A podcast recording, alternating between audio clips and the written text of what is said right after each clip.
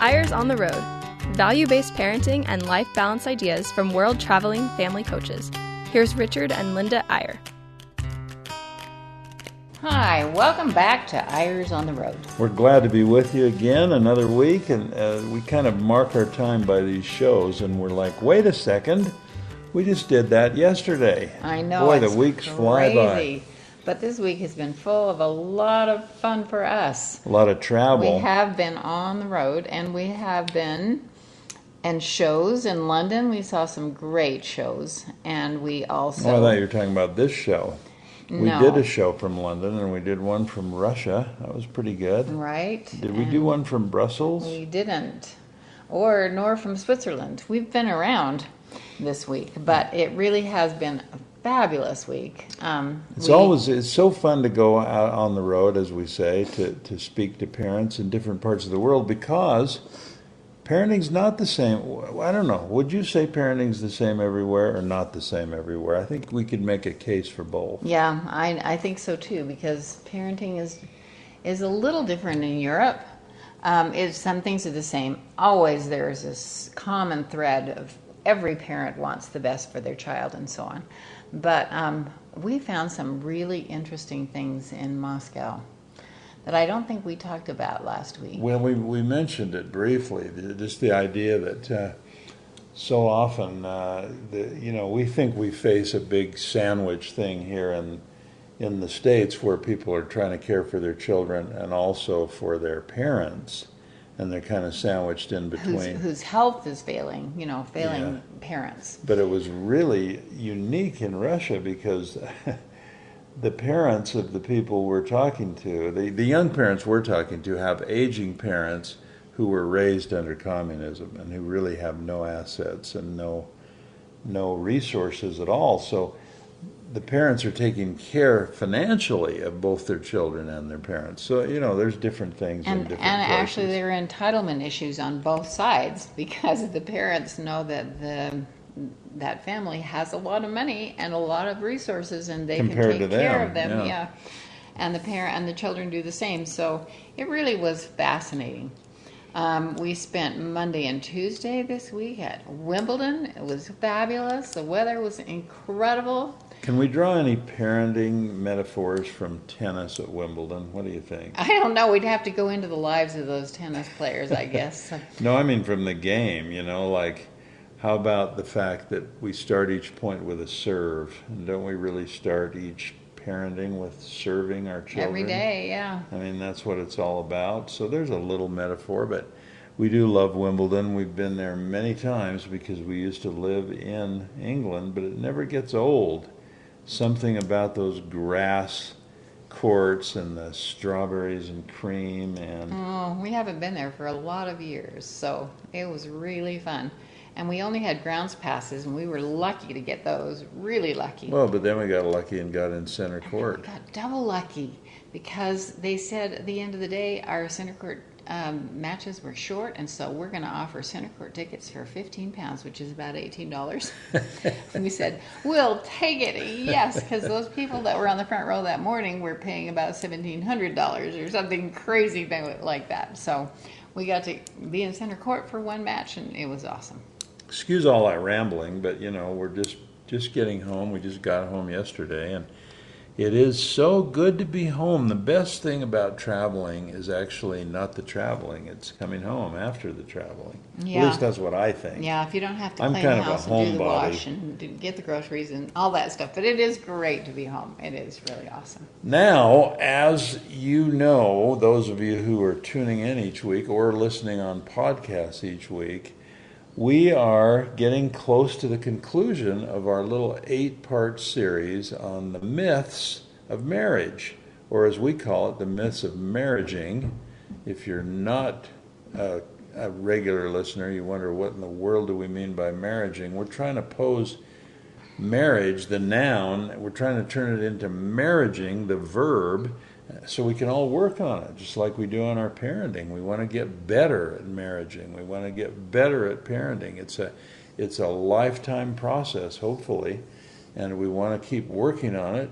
And Uh, we feel like it's lifetime because we've been working at it for 50 years, and we still had a big argument this week. yeah, that was a good one. That I- was a good one. We learned from it, right? I think we did. I Um, learned that it's it's futile to try to argue with you. I might as well just accept the inevitable. Just say yes, Linda. You're right. Anyway, um, it really Yes, is Linda. a challenge. It's the biggest challenge of life in a lot of ways, and the most important one because Remember, I just can't help but say when you said say yes, Linda.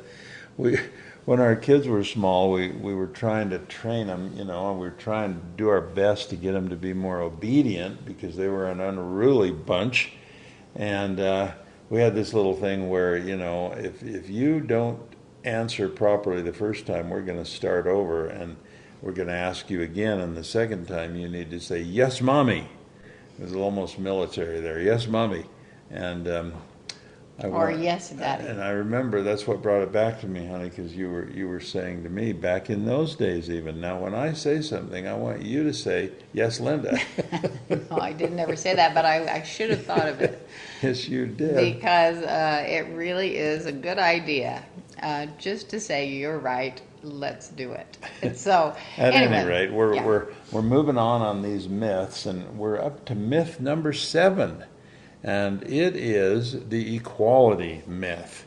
And I just want to say before we get, and this is my favorite one in a way, but before we get into it, I just want to say that um, these other six, the first six myths, we'll cover number eight next week, but the first six are just so easily available. And what you might want to do is just take a look at the titles of them on BYURadio.org and decide if you want to listen to them, if you haven't already. And if you decide there's one or two or three or six there that you might want to listen to for your own marriage and for those of, of your children, perhaps, there's two really easy ways to do it. You can just click it right there on BYURadio.org and hear it right on your computer. Or if you're a podcast listener, and so many people are, my goodness, Linda, all of our kids and just about everyone we know listens to podcasts. They're so convenient. And you can get Eyres on the Road on any podcast app. And that makes it even easier. Just listen to it on your phone whenever you have time. at your convenience At your convenience. So anyway, on to this week's myth, the equality myth. I think we better read this kind of just right out of our new book because it's a delicate thing. We don't want to give the wrong impression. We don't want to give people any idea that we think equality is a myth. There's just some myths that connect to it, and we want to be careful how we state them. So, this is the equality myth and other myths about sameness. myth equality should be the prime goal of your relationship or your marriage And the truth that we think should replace that goes like this Striving for equality can breed comparing and criticism, and it may produce more competition than compatibility. It is better to work for a marriage of synergistic oneness that breeds cooperation and compensates for one another's weaknesses. I hope you get the idea of that. We're, we're not saying equality is a bad thing. We're saying some types or some definitions of equality are very problematic in a marriage, especially if they involve, oh, we've got to be the same. Or we've got to be keeping score all the time to be sure you're not doing something I'm not doing. You've got to clean exactly the same number of toilets as I clean, or if you only have one every other week, or whatever it is. And it really is incredible what a difference it makes when you realize that, you know, sometimes in a marriage it's going to be 20 80, sometimes it's going to be, and, the, and then the other way, 80 20. It really is important to realize that there are lots of issues that go into equality. So we're really saying there's a higher type of equality that doesn't involve trying to be the same and duplicate each other and clone each other.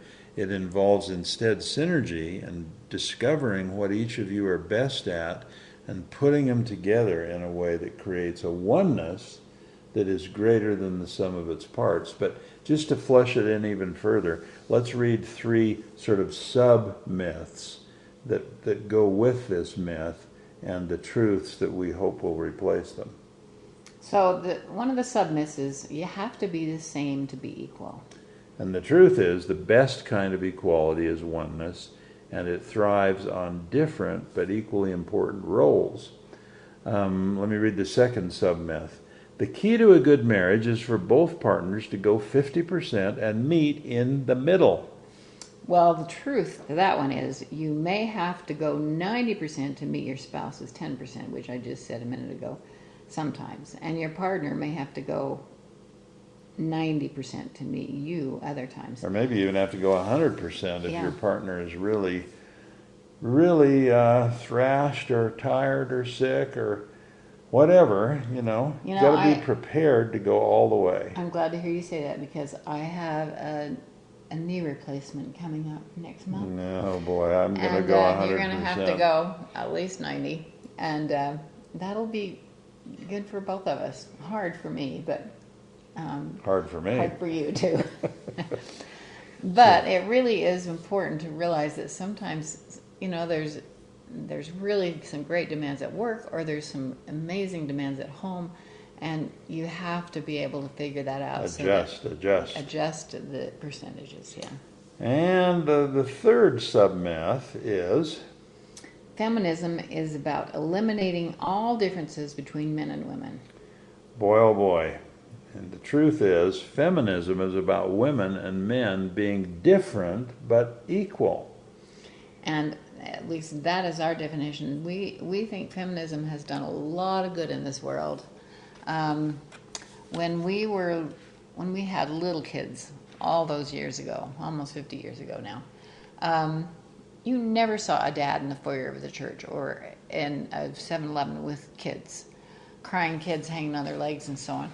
And now it's just a common sight to see dads out running with their kids in their in the cool carriers that they have now, and um, always being involved. It is amazing what has happened to the family just in the last forty or fifty years. So let us really try to pin down what we're saying here about equality.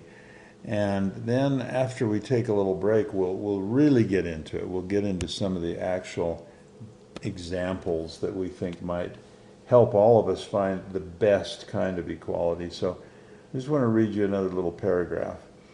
We give equality a lot of lip service and praise, but when applied to marriage, the concept has some problems. Insisting on equality can be like trying to make every game end in a tie. If we are constantly worrying about equality, then somebody is always a little ahead or a little behind, and we have to keep compensating and adjusting. There is an element of competition in equality and a certain amount of comparing and judging. Maybe the best marriages are not about equality. Maybe they're about oneness. So, in our definition, oneness brings two halves together in a merger that allows for synergy, for specialization, for different abilities and skills, and for mutual appreciation rather than mutual competition. So I think you get the idea. We're, we're saying there the highest form of equality is actually a kind of oneness. And we're going to get pretty deep into that in the, in the second half of the show today. So tune in, stay tuned, and be thinking about your own marriage. And we will be right back after this short break.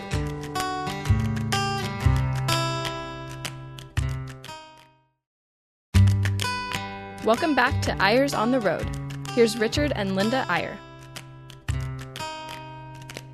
And we're back talking today about equality in marriage. And the fact that the way we define it, it's sometimes a myth and gets marriages in a lot of trouble. Incidentally, Linda, it is July, and happy July to everyone. And the reason that's significant to us is that our 50th anniversary is this month. It's toward the end of the month, and the publisher was supposed to not release this new book, The Eight Myths of Marriage, until our actual anniversary. But you know what? What? You don't even know this yet. He jumped the gun. The book is available now on Amazon. It's it's actually published. How did he dare do that before our anniversary? I don't know. You get something in your mind about how you want things to happen, and sometimes it doesn't always happen exactly like you had in Oh, okay, okay, But, okay. um, anyway, the eight myths of marriaging is now a real book, but we're talking about it in a lot of depth right here on the radio. So, Linda, Well, do you think it's in stores too, or do you think uh, just no, on Amazon? No, I think it's I think it'll be in stores probably this soon, week. but it is on Amazon available, and they have always have good prices. But I want to pose this question to you, Linda. Um, do you think that you can get? I mean, what we really tried to say on the first is that if you make equality, if you become obsessed with equality, it it gets you into a thing where you're not pulling together. You're like two separate entities trying to fight each other for equality. You know, which I think becomes uh, it makes a little meeting with of, sp- of the minds with spouses, and we do ours on Sunday every week. Really important because I start feeling like, man, I am doing everything here. I can't believe it. I mean, this morning I've done four washes. I've changed the bed. Um, done my hair, done taking taking care of a lot of stuff for Bear Lake, where we're going, and so on. And I start thinking, man, I'm doing all this, and what is Rick doing? Well, he is down paying bills and doing other things and watching I'll tennis. trade you. And watching I'll, tennis. I'll tra- you, you want to pay the bills? I'll I'll I'll Yeah. change the bed. Okay, so you know it That really. actually is a funny example though, because you would really suck at paying bills. hey, and, and and I would really, you know, some things you've been doing, you I would definitely do suck at making the bed. But that, but we're not trying to create some sort of standardized roles. We're saying, whatever your situation is, the key is figuring out what you each do well, and it's not going to be some pattern of males always do this and females always do this, but find out what your real strengths are, and create this synergy. By the way, I did. I worked pretty hard today. I went out and got a, a varmint Oh. out of our hot tub. Oh. yeah, I would not want to do there. that. I would not So want I, do that. I think I would be better at that than you, to Yeah, give an example. But we're we're not trying to make light of this. We're trying to say find your unique oneness. And you know the old thing, the little diagram that all of us have seen, the yin and the yang, the the circle that has the two pieces that fit together is actually it's actually wonderful in the sense of figuring out how your pieces fit together but but the key is thinking of yourselves as oneness as one entity. And some people have a really tough time with that because they're like no no no no i'm not i'm not one with you. I'm myself and you're yourself and we're going to partner up when we can. And the problem with that is that, that you start slipping back into that question of competing and keeping score and so on. And uh, for what it's worth, we think the happiest kind of life is when you really are working toward oneness. Don't beat yourself up if you're not there yet, because we're not, and it's, we've worked at it for 50 years, but we're getting closer.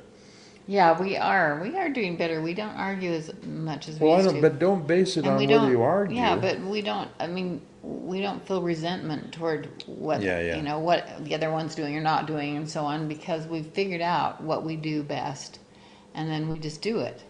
And if we need help, we ask for the other one's help, and so on. But everybody, I, I really love the way you say that. Everybody has to figure out their own oneness, their own way of feeling like, okay, we're partnership, we're going forward together, and we really are equal, even though we are not doing the same thing. Well, let me tell you a little story because we're thinking in terms of this 50th anniversary. Where were we 50 years ago, sweetheart? We were in Boston.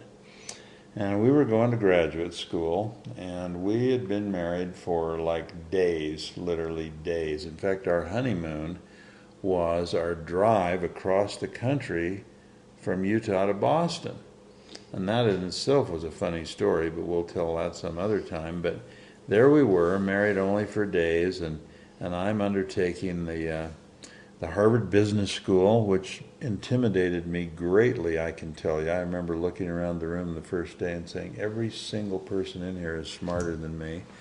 And you were teaching for your first time. I mean, you'd been a you'd been a, uh, a student teacher, but for the first time you were teaching what music In a junior high school in Boston. in a junior high school. That was my first real job. Other than that, I I worked at the A&W for my whole high school career, but um, it was the first time where I was getting, you know, more substantial funds, not much, but more.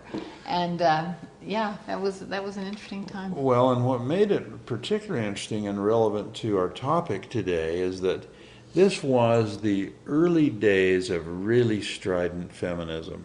And, and if it had a headquarters or an epicenter, it was Boston.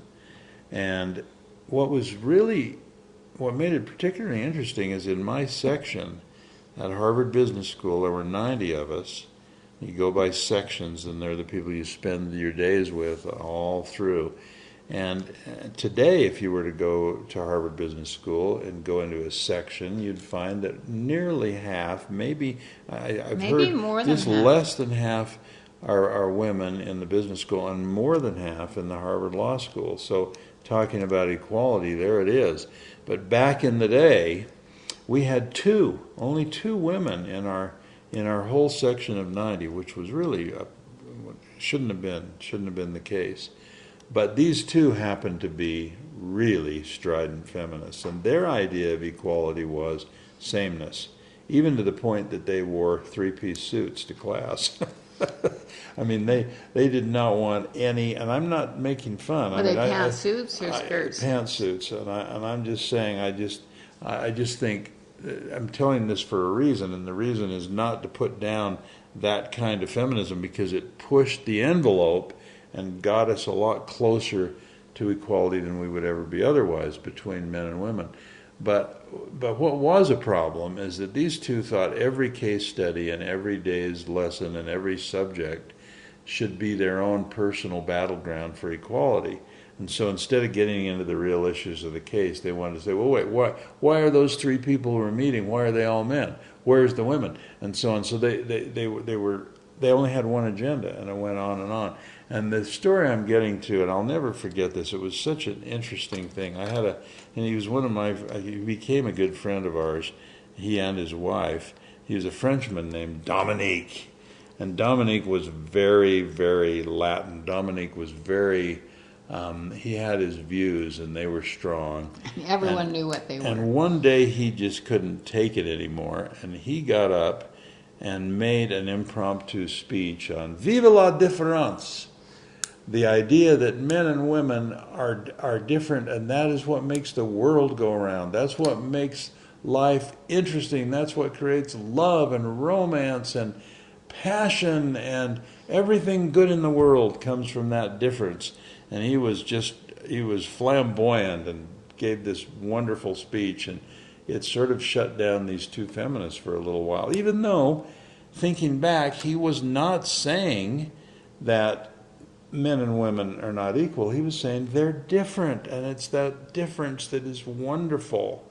And so, uh, on a macro basis, he was making the same case we're making today that in your own marriage, don't, not following necessarily stereotypes of what a man is and what a woman is, but finding and relishing the differences and putting them together in a way that creates oneness. That's a creative, wonderful, cooperative venture as opposed to fighting for equality, which is a separating, sort of competing approach to marriage.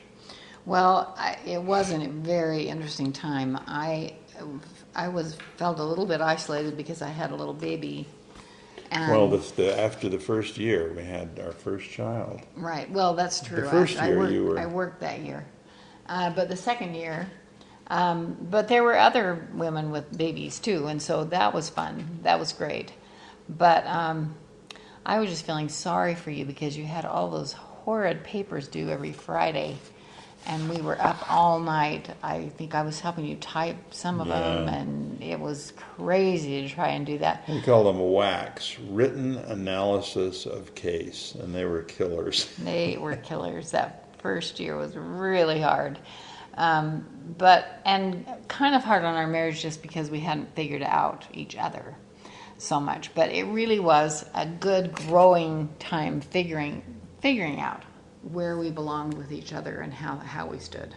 Let me just read you a little thing to, to clarify this a little bit more. Marriage can exist on at least five levels, and it can progress from one level to the next and on to the next. Let us try to name these levels and describe them briefly, and then suggest the possibility of climbing the ladder of love. Level one is a marriage of convenience. Two people think they are in love, and so they decide to live together with or without an actual ceremony. Uh, level two is a marriage of contract. Husband and wife get married legally, often religiously, and make at least a pledge of in sickness and health, and till death do us part. So that's level two, a marriage of contract. Level three is a marriage of true commitment. Beyond the formality of a wedding, both parties exclusively and completely commit themselves to each other and give and receive the security of knowing that there will never be any other. Now you might say, wow, that's level three, that's the highest level. But no, there's two more. Level four is a marriage of synergy. This occurs when the man and woman, the yin and the yang, learn to complement and complete each other so efficiently that the total is greater than the sum of its parts. Well, that sounds pretty good, right? Level four, how do you go beyond that? Level five is a marriage of oneness, in which the commitment and the synergy continue to grow to the point where the couple shares everything and where their oneness becomes an entity that actually supersedes their individualness. Everything they seek, they seek together and they are essentially fused into something that swallows up even as it preserves their separate gifts and natures. Now that sounds. I don't think re- we're quite to level. that sounds five. really good, but I don't think we're quite there. I mean, but it's something to go for. It really is, and it's something that you can work toward. But wow, when you're working with two different personalities who come from two different backgrounds, it's really hard. So I hope you're I hope you're with us on on these marriage myths. Um, sometimes a myth can really be problematic if you believe one thing and and you try to orient to it, and it turns out that that's not a true thing. Then you know it's going to create problems. Myths are really dangerous. And and they are really hard. I rem- going back to when we were baby married, married as babies. Um, it really is interesting because there was so much going on about you've got to cook half the meals and you've got to do half the housework and so on and so on. And especially when both spouses were working full time, that really made it difficult because there it's hard for both of you and you have to work out schedules and so on. Now I want to say, as we run out of time again, the time flies on Eyres on the road. The last myth, number eight, we're going to deal with next week, is a little different because it's a macro myth. It's it's the myth that marriage is is on its way out, that there won't even be marriage after a few more years because fewer people are getting married and people don't care about making commitments anymore. And that's a myth you hear all the time. We're going to explode that myth next week and make the case that even though there are some statistical worries about people getting married, the fact is that the best marriages that have ever existed in the world exist right now, today. And that's the myth for next week. Uh, We hope you'll join us again on Eyres on the Road. Bye bye.